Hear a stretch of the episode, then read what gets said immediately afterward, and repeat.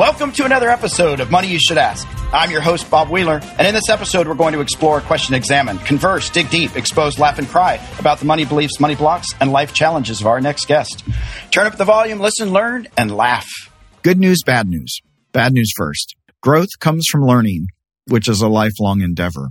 Good news, growth comes from learning, which is a lifelong endeavor. At the Money Nerve Academy, we hold space to explore, navigate, discover, and heal your relationship with money. With our online course, Mastering the Emotions of Money, you can get in touch with your fears, blocks, and beliefs around money so that you can become more aware of your current financial story.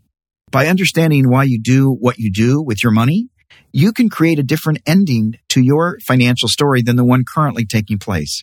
Check out themoneynerve.com and start mastering your emotions of money. So I have a great guest today. We're going to dig deep, um, and we're also going to talk about trust. Um, and that's not like trusting someone. We're talking about like a legal document, a trust. There's a big difference. Uh, today we have with us Nick Van Brunt, and he is the partner at the Business Trial Practice Group of Sheppard Mullin. He focuses practice on resolving disputes over trusts, estates, conservatorships, and other fiduciary matters. We'll talk about what is fiduciary. A respected member of the LA legal community, he's known as a pragmatic and effective trust and estates litigator who seeks to achieve favorable results for his clients through skillful negotiation, strategic counsel, and deft trial work. He has developed an impressive roster of clients who value his discretion, experience, and accessible approach. His typical client matters include will and trust contests, breach of fiduciary duty cases, trustee accounting matters, conservatorship proceedings, and cases involving the intersection between probate law and other legal issues. And we've done a few of those things together.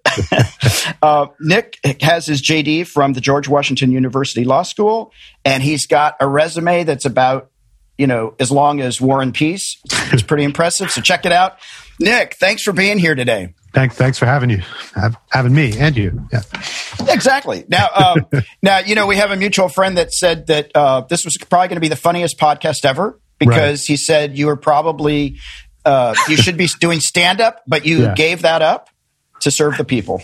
I that that that is hundred percent false, but I appreciate that. Yeah. Uh, now let me ask you this: When you were seven years old, were you already preparing for litigation on trusts? You know, it's funny when I was when I was seven years old, I actually wanted to be a therapist, and you know, we'd have to get pretty deep into my ha- family history to to explain why. But um, that actually, in a sense, bears more on my practice than wanting to be a lawyer, which is what did happen as time went along. You know, by by high school, I thought I wanted to be a lawyer, and then when I was eighteen and um, finishing high school in Los Angeles and moving up north for college, I said, you know, I'm never moving back to this city and I'm never going to be a lawyer. So I then moved back after law school, moved back here and became a lawyer.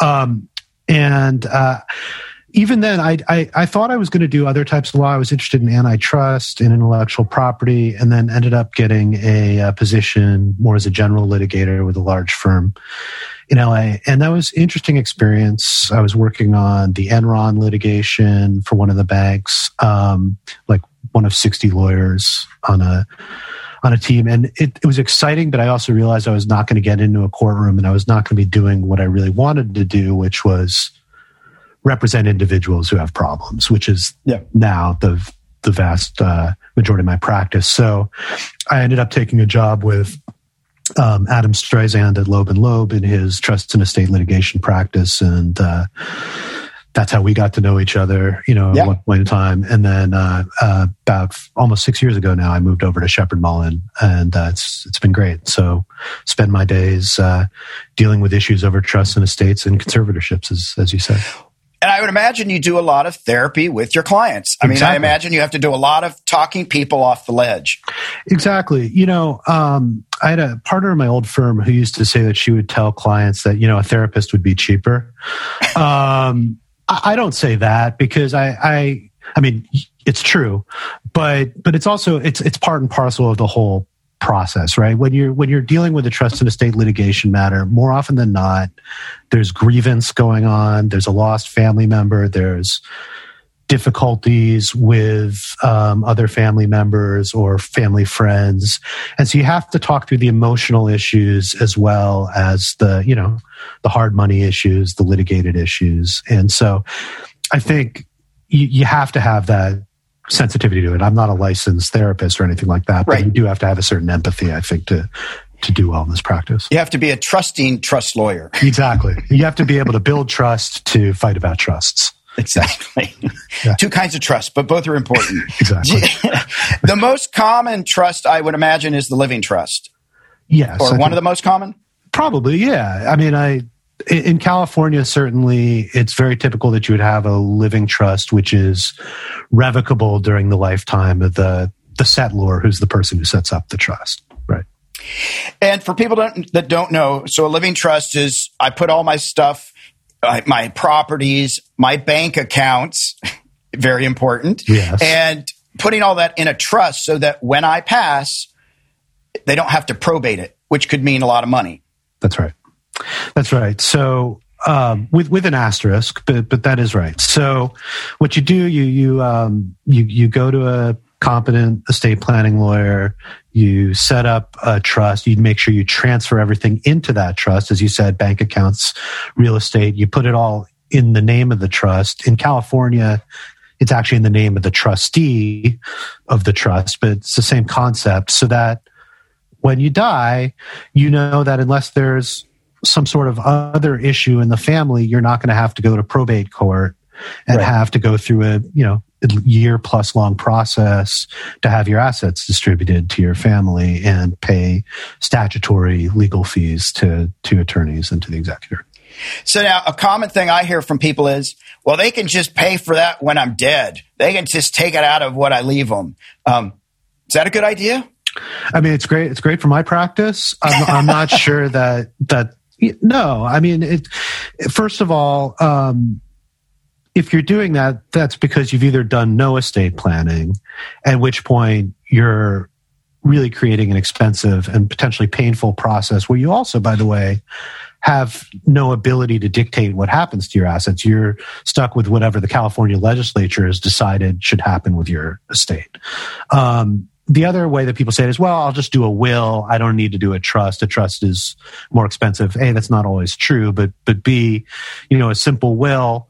Even then, you have to go through the process, um, and, and you're you're beholden to what a judge ultimately orders and puts your you know family through. So yeah, I mean, it's yes, you you could do that, but you're you're leaving a lot more to chance. So if you care about what happens to your stuff when you die, Right. a trust is is definitely the best vehicle to do that. Well, now the other thing I often hear is, yeah, but it costs four or five thousand dollars. The ones that everybody say are good or more, and I could just get it on LegalZoom for maybe five hundred bucks or thousand bucks because it's a trust. I mean, it's they're all the same. Right. So that that is um, that is also very good for my practice. A lot of my cases, um, in all seriousness, not necessarily. I don't want to dunk on LegalZoom, but involve either pre-planned forms that were signed where people didn't think about all the language that Right. goes into it that creates fun interpretation issues later in court or they've just gone to a general practitioner who dabbles and doesn't really understand the nuances of you know what can happen if if trusts go bad and so that leads potentially to tens if not hundreds of thousands of dollars in legal fees in court potentially fighting over issues depositions discovery letting a judge decide rather than you so spending the four or five thousand dollars is really like you know you get homeowners insurance this is Right. like insurance for you know what happens to your stuff when you die you know Yeah, it's I look. I I complain about paying the money too because I I Sure. spent about five thousand dollars for my living trust, and uh, I'm assuming you have a living trust. i do Okay, awesome. Just Yeah. walking the talk, walking the talk. So, what do you find is the most common excuse for people, uh, either from what they've told you as they're dealing with the trust gone bad, or they're thinking about doing a trust? Are there any common excuses? Like, you know, I've heard some people say, "Well, if I if I work on my estate, people are just going to wait for me to die and count my money, so I don't want to deal with that." Yeah. Um, I mean, I, I've definitely heard that anecdotally. Usually, by the time people are coming to my partners to do planning or they've come to us. They've already made that initial step where they realize they need to do it. The Yeah. problem that you'll have is once you've made the commitment to do that, there are some hoops you have to jump through. A common example is if if grandma or grandpa's in their 80s, they're still, you know, they still are with it, but their short-term memory might not be where it once was and people will think that means that they lack capacity. It doesn't necessarily at all. But you know, you'll say, you know, you should really get evaluated by a doctor eh, first. Okay, great. Well, I'll, I'll just go to my physician. Well, maybe you want to go to someone independent. Oh, well, I'm going to have to pay that person, you know, X dollars to do that. I don't want to do that. Well, again, it's the insurance idea, right? Cheaper to do it now than to have your family fighting over it later. This is coming from the same money that's going to be going to them anyway. If you're in the fortunate position to to have a trust that has meaningful assets in it, you're just you're you're you're slightly increasing now by not paying the cost, the amount of money that they will fight over later, thereby greatly depleting that trust. So Yeah, I mean, well, Yeah. it, what comes to mind is like uh, Prince died without uh, Mhm. any of his legal stuff in order, and That's right. apparently potential kids and siblings and half Yeah. siblings, and it, it's probably going to be years. Um, and in, and in certain well, Yeah. in certain states, right? I, I understand in certain states, like I think in Minnesota or something like that, if there's not a certain portion can go to the state, or all of it can go to the state, or like you're out of con- you don't have control. Basically, Yeah, I, I, I'm not sure in Minnesota whether some stuff uh, escheats to the state or not, but I do know that um, in that situation, I mean, there's most people don't have the amount of intellectual property and you know everything that Prince had, but the, the sheer fact that you didn't have any estate planning in place there, forget all the people who come out of the woodwork and say that they're related to him somehow, because there was definitely all of that. But there's also just, you know, who's going to be in charge of the intellectual property rights going forward? Who's going to make the decisions as to what happens with his catalog? You know, who's, right? and you know so you have the fighting over who gets what but then you have the fighting over who manages all of it too and that's a really Right. important aspect of estate planning you know we've been talking about sort of who gets the stuff but it's also who's in charge going forward and that's a really Right. important decision you know um, that again you're leaving the chance if you don't do the planning Yeah, and then sometimes you might have a situation, right, where uh, you do all the planning, but something to get moved into the into the trust, um, which could be something like a major business that now the conservator wants to take control of uh, instead of the trustee of the trust. Right. Um, yeah, I mean that that that certainly can happen where um, if you haven't if you haven't put everything in the trust already, you're gonna you could have control issues during life. You know, if so for example, right now you're in great shape, you set up your trust, you put your business in in that trust.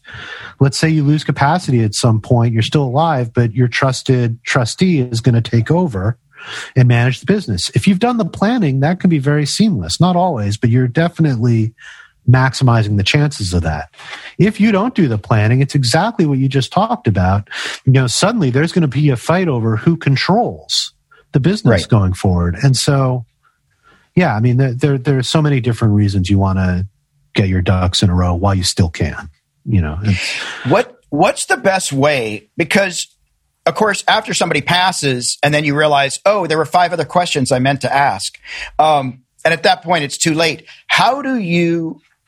How can one start to go about trying to figure out what are the things I need to address? I mean, uh, right? Like, do do do I have my banking login information, Right. or uh, does did I list out all my assets, or do I have some hidden safety deposit box? Like, right.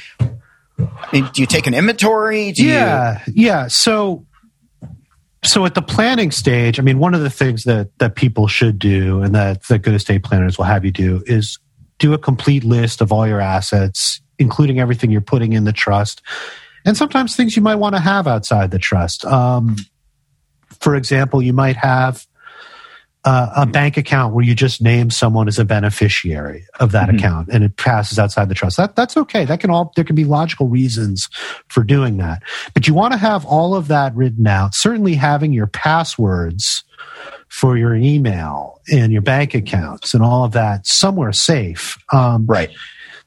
um, the, there's interesting and ever changing law around how digital assets pass and how the rights to um, to control an email account even after somebody passes. Um, that's another reason to engage in planning so that you have some sort of direction that you've given to people so there's not a free for all and you know people aren't you don't have any number of people saying they're the ones that can go through your uh, all of your emails right after you die Right. as well um, and then in terms of account information obviously you save your um, your trustee a lot of headaches if you leave those account you know um, if you leave the the passwords for them if you leave account information for them so they know where to go probably if there's a banking officer you've dealt with leaving their contact information you know that that's all why planning is so important you know um, it just makes things easier for the people you care about when you die Yeah. What? So, what are some? Um, can you? Are there any stories that you can think of um, where? Wow, that was heart wrenching. If they had only done this, um, the impact wouldn't have been so bad. Or I wished, I wish somebody had, you know, ahead of time told them A, B, and C. Um, yeah i mean I, I could think of one example i want to be careful about not talking about Sure. you know cases Or in generalities, yeah, yeah. generalities but um you know here, here here's a, a situation that's all too common you have a family business you have siblings um, who are um, you know who are the logical um, you know successors to Right. to the family business the patriarch or the matriarch who built the business believes that they're immortal maybe they even do some planning but they don't they just simply don't have the conversations Right. with their their kids while they're still competent and still able to do so and say this is how I want things to go. And maybe you would even you know you would hope to even see some something in writing that says we all understand that. It's difficult to have those conversations. Difficult to confront your own death. If you want one child over another child to be in charge for various reasons that can cause um, difficulty and guilt. I, I understand all of that. It's really the best thing for my practice when people don't do that because it leads to massive litigation in the future over fights over control of the family business right? So um, that's one thing i see increasingly is just people don't have the hard conversations so you have litigation afterwards over control. Um, you know another thing you know i alluded to it before you know, you sort of wished people had gone, if there was any sort of question about capacity, that they'd gone to see, um, see a doctor ahead of time to get an evaluation, you know, um, because otherwise what happens, and this may happen anyway, but if there's a fight over the estate, there's massive discovery subpoenas to every doctor under the sun. If people live long enough, they've got dozens of doctors, you know, um, and it's just, it's not only expensive it's just it can be ugly right you're like looking Yeah. under the you know the cover and it's just um you know that can be really painful for families too. Um you know one one other um thing that i do see happen that i wish didn't happen and i actually teach other lawyers about this in very rare circumstances is it a good idea to videotape someone signing a document or signing a will? People seem to think it's a good idea. Mhm. if you've just got the words on the page and you've got like a medical evaluation the, the burdens of proof are going to be on your side in most cases. You know it's going to be up to the person contesting the will to try to show that you lack capacity or you were defrauded into signing it or something like that. It's going to be the burden of the other of the contestant. The best evidence they can have is they can have the videotape where they can freeze frame and you know get like a a bad uh, a, a bad moment from from the you know from the testator the settlor the trust the testator being the person who signs the will um, or you can get a you know you can take a snippet and show that you know there there may not be clarity as to what they're doing because you know a trust instrument can be 60 pages long I can count on one hand probably the number of clients I know that have read every line of the trust that they're signing. They're relying on their Right. lawyers. So you're just giving people an opportunity to poke holes. So that's that's just one thing I see happen that I don't necessarily think is a good idea. And I imagine that you have to keep your mo- emotions in check a little bit when you're dealing with clients that are crying on your doorstep or Yeah. this isn't fair and this this is what they meant and Right.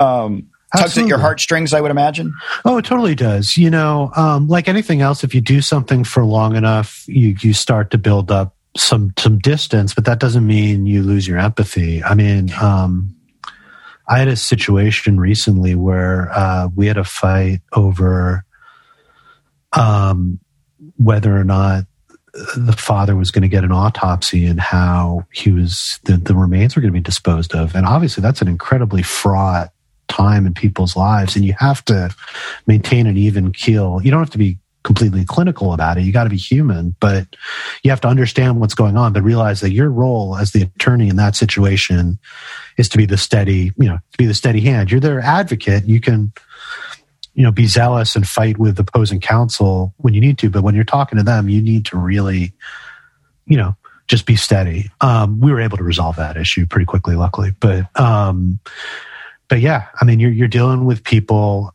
um, at some of the most difficult moments in their lives, and you you have to be attuned to that and just be steady. Yeah, Yeah, I've seen situations where like the husband did a new will with the new wife, uh, didn't do everything properly, and now wife number two that's been with them for 10 15 years uh, gets usurped by the first wife because they go back to the first will because that seemed to have standing or you know or somebody was named as a beneficiary that's now the, the black sheep of the family and they're getting the bulk of the inheritance by a technicality yeah, that that absolutely will happen. Which is why you know if you have major life changes, you should always look to update your estate plan. Um, again, you know, I don't want to sound like, oh, that's because I want you to pay more lawyers. I mean, once you've set up your trust, amending it's usually a less expensive endeavor. But but beyond that, you just want to make sure that whenever your time comes, and it's coming for all of us, that you've got the most up to date statement of what you want to have happen out there, you know, and, and that's how you avoid those situations. The law does try to provide some protection. Um, so, you know, if you have the the will that names the predecessor spouse, technically they're going to be disinherited. But I've I litigated a case for years. I mean, this is going back several years where um, there was incomplete. There was an incomplete dissolution proceeding, you know. So even though it was questionable as to whether the deceased husband really wanted the estranged wife to get assets, there was a fight over that. And then at the same time, you know, the people that come in instead are the siblings who never had a relationship with them. Again, all could have been solved by better planning, you know. So yeah, that happened. Yeah, no, absolutely. And I, um, I remember there was a year, I think it was 2000, when the tax, the estate tax law changed. 2010. Think- well, 2000 Oh, it changed too, I guess. But yeah, I, well, there's one Yeah. where they were going to get rid of the inheritance tax for a couple years. that was 2010. yeah. Okay. Yeah. And then a lot of people, I think, probably uh, might have. There were a lot of deaths in December. well, that, that was certainly something people were, were worried about. Well, no, I had a I had a major litigation about that very issue because um, the estate plan that had put been put in place had. This is going to get a little technical. I'm going to try to not get too technical, but it had, it's called called a formula clause in it. And what the formula clause provided was everything that um, you know will pass free of estate tax will go to my kids through the bypass trust through this trust. And then the remainder that's subject to something called the marital deduction which is something that would go to the surviving spouse after um, an estate tax exemption is met will um, will go to the marital trust. Well she dies in 2010 the first to die and there's no estate tax so everything's supposed to end up going to the kids right. and nothing goes to the surviving spouse. Where normally before that, I think the estate tax exemption in 2009 was three and a half million dollars. So three and a half million dollars would have gone to the bypass trust. I don't know, 50 million dollars would have gone to the marital trust. And so we ended up having a huge uh, case about that. So, So, how did you like? There's a lot of technical stuff that you have to know. Is it like you just read a couple of books and then you're good to go? Um, it Yeah. takes years of working under other people. Like, it's a very specific. Uh, it's a very specific part of the law. Well, yeah, it is, and and you, I'm sure you know this a little bit from your own practice. You know, as an accountant, it's you know you go to school and, and you learn the basics in law school, and then as you specialize in anything, you just start to learn more by doing, right? So yes, I, I do a fair amount of reading. I'm I'm on, you know, um, the state bar. Well, it's not the state bar. It's now the California Lawyers Association Trust and Estates Executive Committee that puts out a lot of educational material, and I have to stay up in legislation. So I do a fair amount of reading, you know, just constantly. But it's not like I read Trust Litigation for Dummies, and then you know, then I was good. You have to stay up on everything, and it's the same with you as an accountant. You got to, you know, sort of stay up on the changes with with the tax laws, right, as they go along. No, totally. Well, now I don't know if you know this, but I was pre-law, Oh, so I didn't know that. I took uh, constitution law, law and legal research. Um, like, but I think for me, there were two things. One, I met a couple of lawyers and I went, uh, I don't know if I, I don't know if I like them. Right. Um, and I was actually taking accounting just to sort of help my grade point average because it was an easy A at the time. and, um, but for me, like I loved doing the legal research. I loved the briefs. I loved all of that. But I was actually scared about the part that you like to do, which is to litigate, is to get up in front of a whole audience and then you have to be right or at least appear to be right. Right. yeah. Um, so no, that that's it takes a certain type of um, mentality, I think, to want to litigate. And for me, it's not that I necessarily like fighting with people. I actually like solving problems more than fighting with people. And I think most good litigators do feel that way because, you know, it's like anything else. If you can find an armistice, you know, what's an armistice? If you can, if you can resolve a matter through diplomacy rather than going to war, it's better for everybody, right? Than leaving bodies on the ground. But sometimes you have to litigate. And, you know, I was, uh, I wasn't a theater major, but I did a lot of acting in high school and, uh, played, you know, um, played in rock bands and like performing. So, Yeah. notwithstanding this particular performance today, um, I do like getting in front of people and speaking. And um, so I'm just comfortable doing it. So I think if you're comfortable in front Yeah. of an audience, it's actually, you get a rush out of it. And especially when you're advocating for somebody else, a lot of us, it's it's easier for us to argue for other people than it is for ourselves. You Right. know, sometimes I, I I would be a terrible lawyer for myself, as most most lawyers would be. Um, Right. Like, ah, it's it's not worth it. It's it's you know. But if if the same problem is happening to my client, it's like you know I'm ready to go. And so, um, so yeah. But there's so many lawyers who are great lawyers who don't like, as you're saying, who don't like being in front of an audience. Don't Yeah. like the uncertainty associated with leaving it all up to the judge. And um, thank God for them because they're the ones that, that you know create the documents that really help people. The the planners who create the documents that don't end up on my desk because they did the right thing for the family, you know, Yeah. um, and they they were thoughtful and they they planned as well as they could. That's not to say that there's always a chance, given personalities, that things are going to go awry. But there's so many different things that lawyers can do, and transactional work is super important. And I'm glad other people do it because I, I couldn't. No, absolutely. well, now I have this question: When you deal with your uh, when your family, with your own family, with your wife and kids, do you approach them as a litigator or uh, a lawyer and like make them build their case if they don't do their chores? Do Well, so I, I'm most often a defendant. Um, but um, my, my second role uh, is usually as mediator. I would say um, I have a 12 year old and a nine year old who are um, the ch- they're you know the child of two lawyers. Uh, Eva, my wife, practiced for a few years, and now she does uh, marketing and PR for for law firms. And um, so you know they're used to hearing us have discussions, and they're very good at finding the the loopholes. the loopholes. Yeah. Um, so yeah, sometimes I have to you know be the judge and, and shoot things down. Sometimes I'm like, oh, that's a good point. Uh, you're right. Okay, you, you, you can go on your phone. You now. win, overruled. um, you're right. That was inconsistent. Um, but a lot of times it's mediating the disputes between the 12 year old and the nine year old. Yeah. now, are you going to encourage them to both be lawyers or Def- go into def- something completely different? Uh, definitely not. I mean, I certainly if they wanted to, I I would be supportive of it. Um, both of my parents um, were not lawyers. My dad's uh, really an artist who worked in advertising. My mom's really a writer who had various jobs in the entertainment industry, and um, you know they produced a lawyer. So I, I sort of believe that things flip flop over time, mm-hmm. and so that both my kids will end up being artists. Like you know, my older son is is theatrical and really good at editing and stuff like that. So I could see him in the entertainment field. Um, my younger son wants to be a professional gamer if baseball doesn't work out. So he has headphones like these. Um, but yeah, if they wanted to be a lawyer, I'd uh, I'd obviously be supportive, and you know, obviously would have some guidance to give them. So that would be nice. What's the hardest part about being a lawyer? Besides having to create like 300 hours in a week, billable hours. Yeah, yeah. Well, um,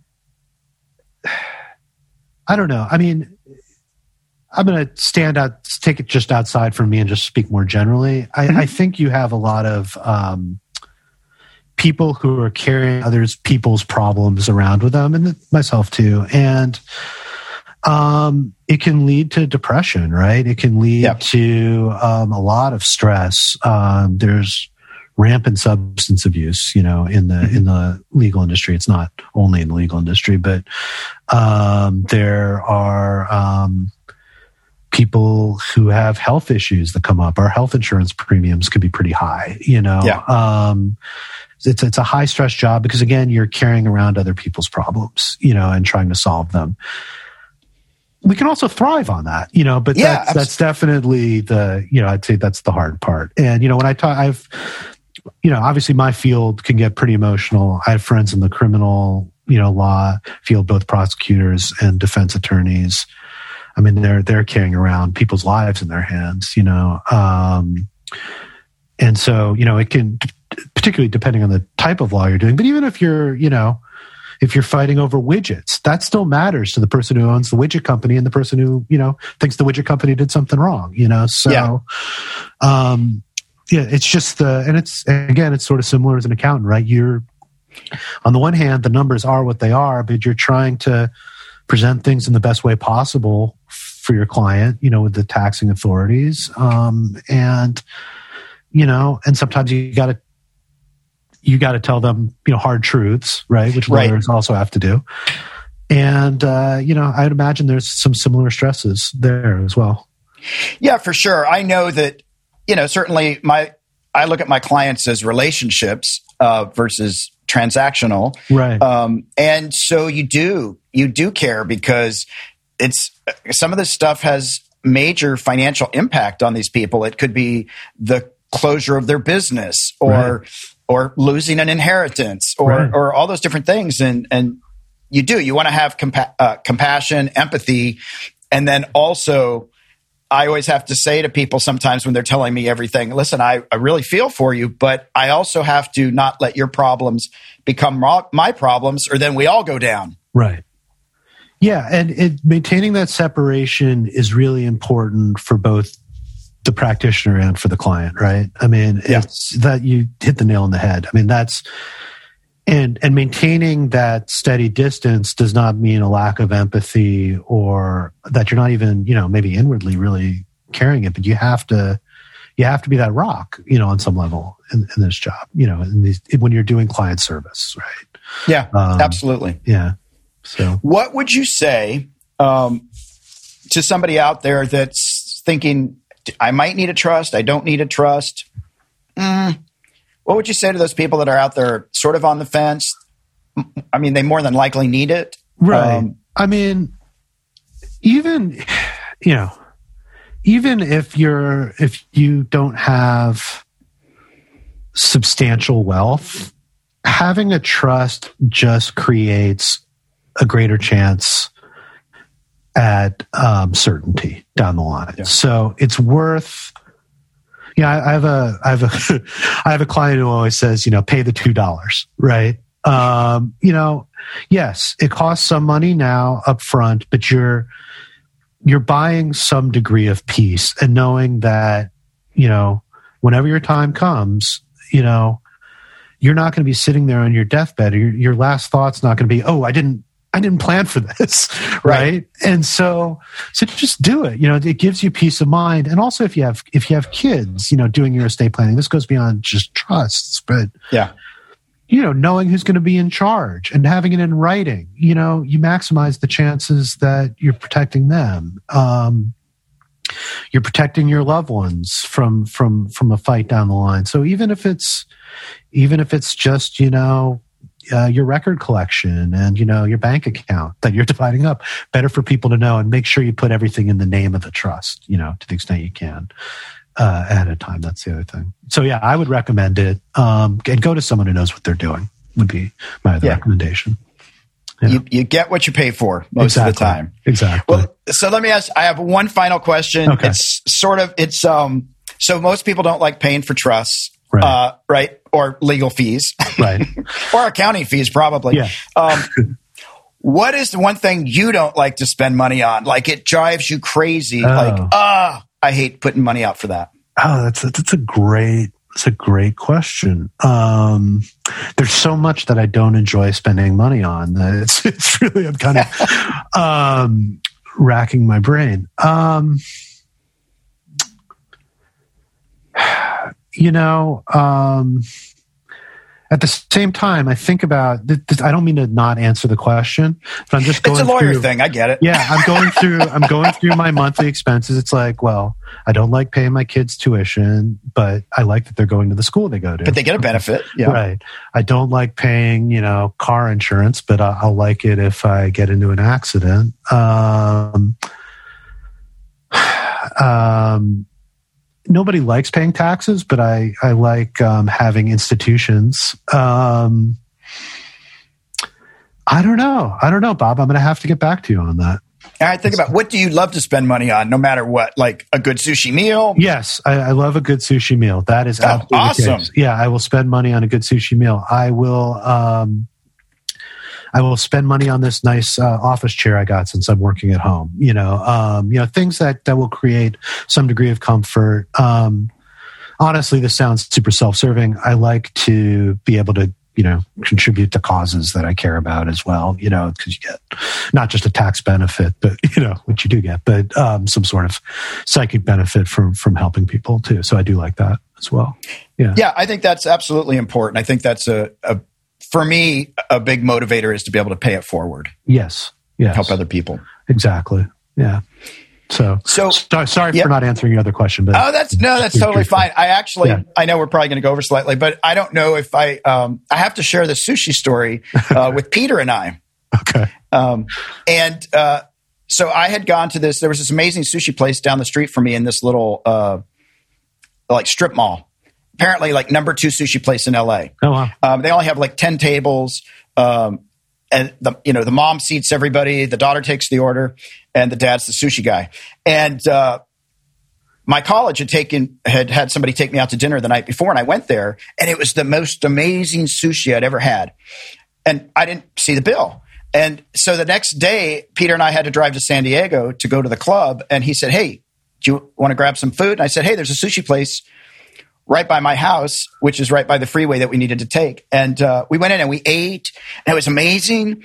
Uh, and he was like, "This is the best sushi." And we did not have alcohol, by the way. We, it was okay. just like sushi. Uh, the bill came back it was about six hundred dollars uh, without the tip. And Peter was like, Bob.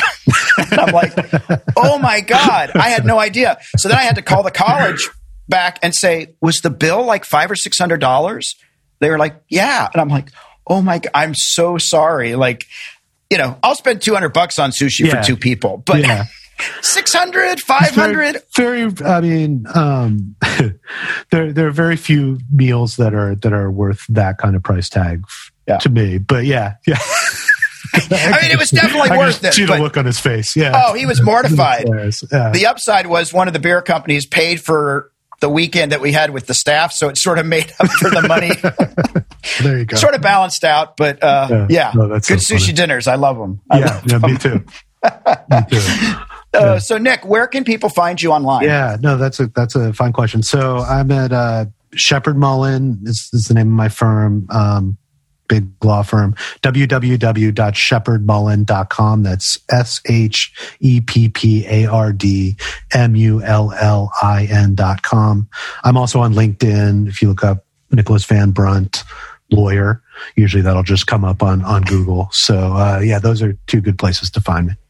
Perfect. So if you're already in trouble with your trust, reach out to Nick. And if you're thinking about not getting in trouble with trust, reach out to one of his partners. Yes, absolutely. and they will get Yeah. you set up. Yeah, Um, absolutely. No, that's amazing.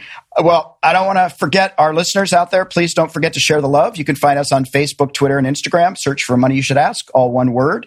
You can subscribe to this podcast on Apple Podcasts, Google Podcasts, iHeartRadio, Stitcher, Spotify, Amazon, or your favorite podcast player.